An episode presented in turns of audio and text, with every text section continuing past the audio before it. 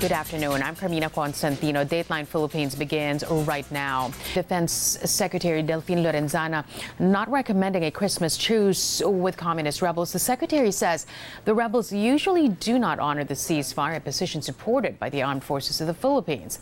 Police, for their part, are preparing for possible attacks that might be launched by the New People's Army for the 51st anniversary of the Communist Party of the Philippines this December 26th. Itong mga ganitong uh, petsa ay binabantayan din ng ating uh, ah, PNP at uh, tayo po ay may direktiba na sa lahat ng mga police units natin ang kanilang uh, pagtataas ng uh, alert level. Ang pagiging alerto at vigilant uh, ng sa gayon ay uh, hindi po uh, malusutan or hindi po maatake ang ating mga police stations. Malacanang slams the granting of political asylum to a U.S. based Filipino couple critical of Philippine President Rodrigo Duterte. Duterte spokesman Salvador Panelo describing it as misplaced. He says there's no truth to allegations. Duterte's critics are being attacked or persecuted. I have doubt on whether this couple is really an activist or one who joins protests for purposes of their own political uh, beliefs. I think they were advised by this lawyer to do things that would entitle them to an immigration or to, an, to a status where they can seek asylum. I think the judge has been has been or made to believe that there is such widespread attack against journalists, against human rights activists. I don't think that that is correct. These are the propaganda made, peddled by the opposition. And apparently, because of the barrage of that kind of propaganda, certain people there in the United States believe in that. And on that basis, the judge granted that asylum. The couple, Rene and Joy Flores, flew to the U.S. back in the year 2000 but overstayed their visas. Last week, a San Francisco immigration judge ruled in favor of the Floreses, who had claimed they might experience political persecution if ordered to return to the Philippines. That ruling spares the couple from deportation proceedings and allows them to seek permanent resident status. Makati police are investigating the kidnapping of a Chinese woman along Paseo de Roxas Avenue Monday night. Two men dragged the screaming woman into a waiting van, which then sped off. A witness captured the incident on video. Authorities recovered from the scene of the abduction documents from the sale of vehicles between Chinese individuals, including photocopies of Chinese passports. Police say cases of Chinese abductions have risen amid a tourist influx from mainland China. Ang assessment namin is parang kilala kasi ito eh. Kaya hindi pinilit muna na pumasok doon. Kumbaga, lumapit siya doon sa doon sa van at nung ipinapumapasok na siya, pinipilit na siyang ipasok. Gusto niyang lumabas. Doon na siya nagsimulang doon na siya nagsimula na sumigaw. Ang tinitingnan namin usually na cases is the uh, mga mga company, mga pogo or online uh, companies ng mga Chinese Turning to news overseas now, five people now confirmed dead following the volcanic eruption of New, on New Zealand's White Island. Eight others are missing and are presumed dead. 47 people, mostly tourists, were on the island when the volcano erupted Monday. 34 people survived and are still being treated in hospital. In a press conference Tuesday morning, New Zealand Prime Minister Jacinda Ardern said reconnaissance flights showed no signs of life on White Island. She also visited the survivors at the Whakatane Hospital. Ardern thanked emergency teams who responded to the tragedy. Do want to acknowledge the enormous and extraordinary work that's gone on through the night um, to bring as much information as is possible to everyone this morning. Um, at this stage, we can confirm that amongst those currently listed as missing or injured are New Zealanders who were part of the tour operation and tourists from Australia, the United States, the United Kingdom, China, and Malaysia. To those who have lost or are missing family and friends, we share in your unfathomable grief at this moment in time and in your sorrow. restoring peace and order, that remains to be the first priority of embattled Hong Kong leader Carrie Lam. Lam denies reports of a reshuffle in her cabinet amid the months long unrest in the Chinese ruled city. She also lauds the relatively calm and peaceful protest last Sunday. The Beijing backed leader is set to leave for China, where she will give a full account of what happened in Hong Kong this year. My first priority now is really to restore uh, law and order in Hong Kong and to ensure that Hong Kong could continue to move ahead, uh, both economically and socially. As far as the um, uh, protests on Sunday, uh, first of all, I take comfort that uh, given the no objection letter issued by the police and cooperation by all sectors, we have seen a relatively calm and peaceful protest on Sunday. Uh, this reflects the freedoms that Hong Kong people are enjoying. And so I hope that this, um, this uh, phenomenon will go also to abroad to show that Hong Kong is upholding all the rights and freedoms of Hong Kong people. So all those accusations uh, uh, from various quarters that we are eroding people's freedoms uh, is unsubstantiated. In the United States, House Democrats are set to unveil two articles of impeachment against U.S. President Trump. A senior Democratic aide told Reuters the articles of impeachment will be on Trump's abuse of power and obstruction of Congress. The articles of impeachment would set the impeachment vote in motion this week.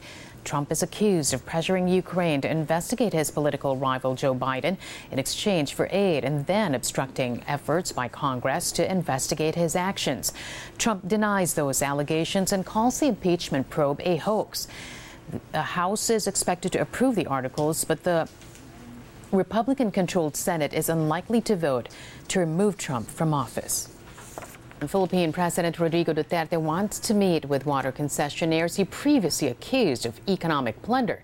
He's also reviewing, make that renewing his claim.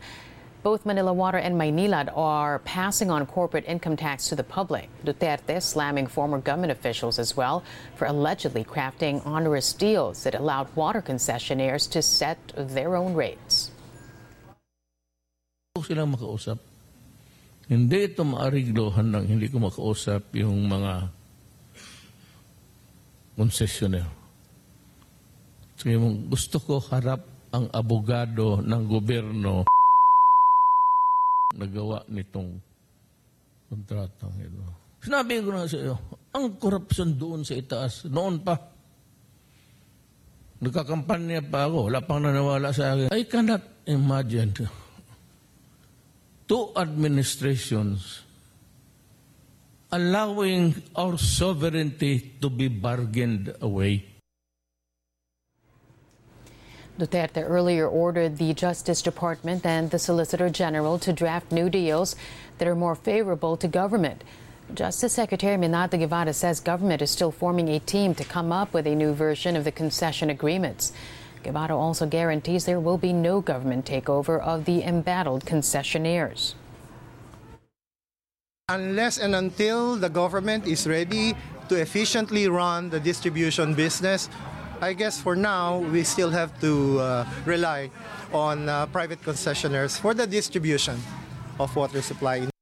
A property consultant sees other cities following Makati's lead in its move to ban new service providers for Philippine offshore gaming operators or POGOs.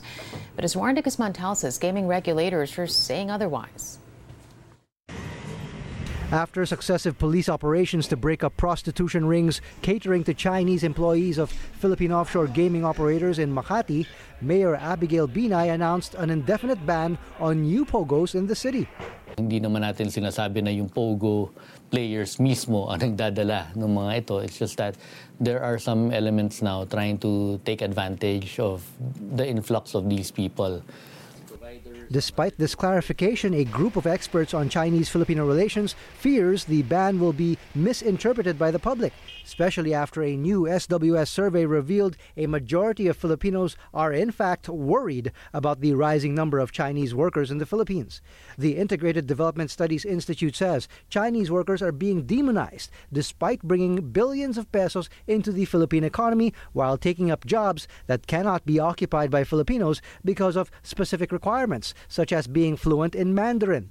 Colliers International says it is tough for government to separate the good from the bad, and it's likely other cities will follow Makati's lead soon. I think it it will put pressure on the local governments to act on um, various incidents that are happening in their own localities.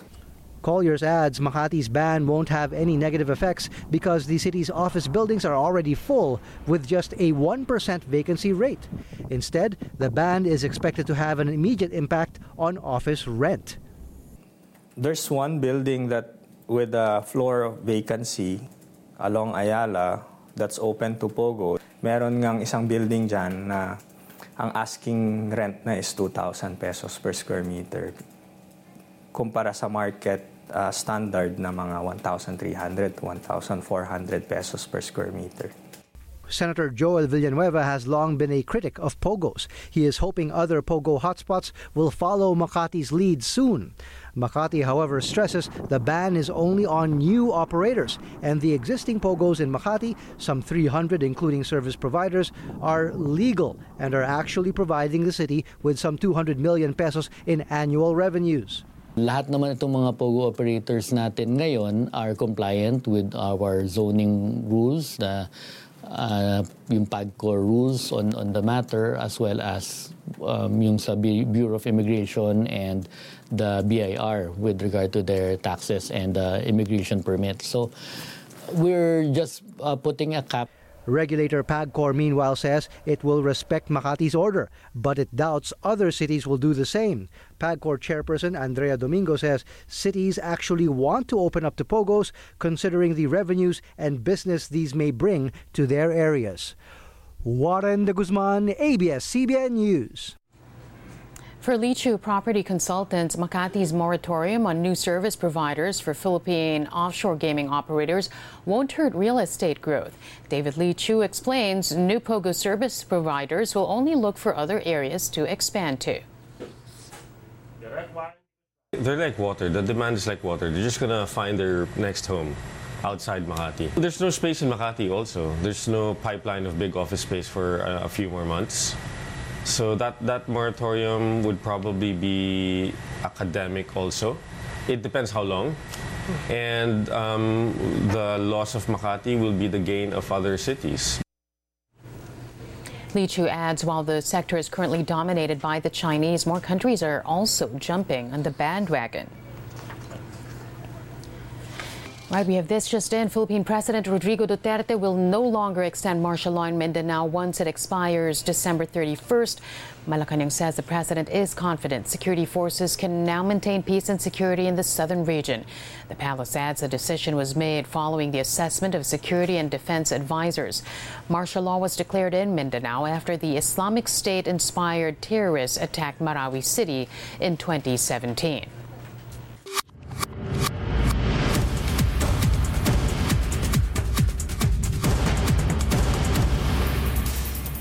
Team Philippines adds more medals to its record haul on the penultimate day of the 30th Southeast Asian Games.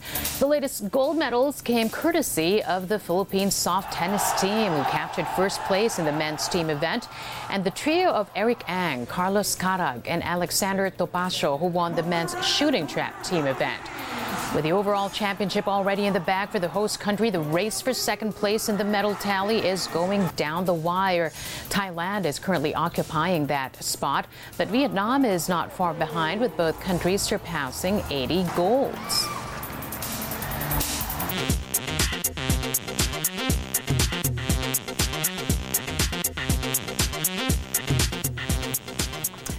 Streaming platform Netflix dominates the 2020 Golden Globes nomination. Six nods go to its divorce drama Marriage Story, and five for The Irishman. The two films will compete in the Best Drama category with Papal Story Two Popes, War Drama 1917, and comic book villain film Joker. For Best Comedy, the nominees include Jojo Rabbit, Once Upon a Time in Hollywood, and Elton John and the Elton John biopic Rocketman. Apple's streaming service, meanwhile, landed its first major award nomination for Jennifer Aniston's The Morning Show. Thanks for joining us. I'm Carmina Constantino. You can watch highlights, recaps, and exclusive content of our shows online. Just subscribe to the ANC YouTube channel, like us on Facebook, and follow us on Twitter. You can also listen to podcasts of ANC shows. Just search hashtag ANC Podcast on Spotify, Apple, Google, and Stitcher. For feedback, email us at ancfeedback at abs-cbn.com. Stay with us here on the News Channel.